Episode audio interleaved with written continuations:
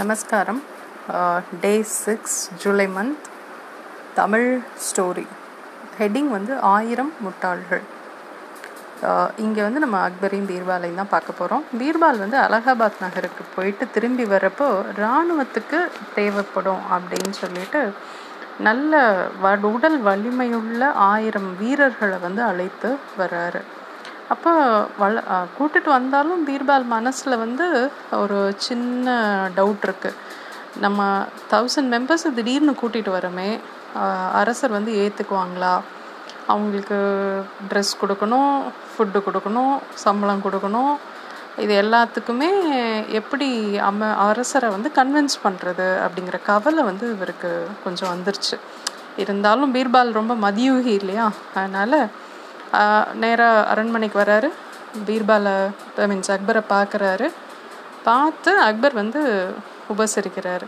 அப்போ அக்பர் வந்து என்ன கேட்குறாரு அப்படின்னா எமக்காக நார் நமக்காக அலகாபாத் போயிட்டு வந்தீங்க. அங்கேருந்து என் நமக்காக என்ன கொண்டு வந்தீங்க? அப்படின்னு.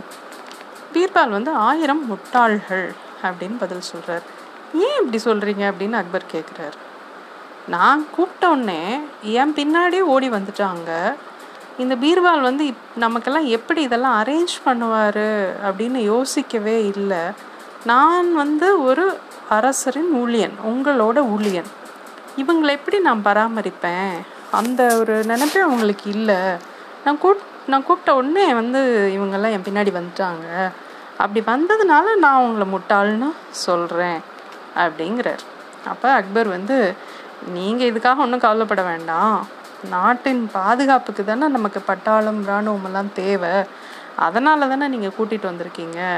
நீங்கள் கூட்டிகிட்டு வந்தவங்கள அத்தனை பேரையும் நான் இராணுவத்தில் சேர்த்துக்கிறேன் அப்படின்னு சொல்லி அதற்கான உத்தரவு பிறப்பிக்கிறார். ஸோ பீர்பால் மாதிரி மதியூகம் நம்மக்கிட்ட இருந்தாலே நம்மளால் எல்லா விதமான நல்ல காரியங்களையும் சாதிச்சுக்க முடியும். இல்லைங்களா? Bye good night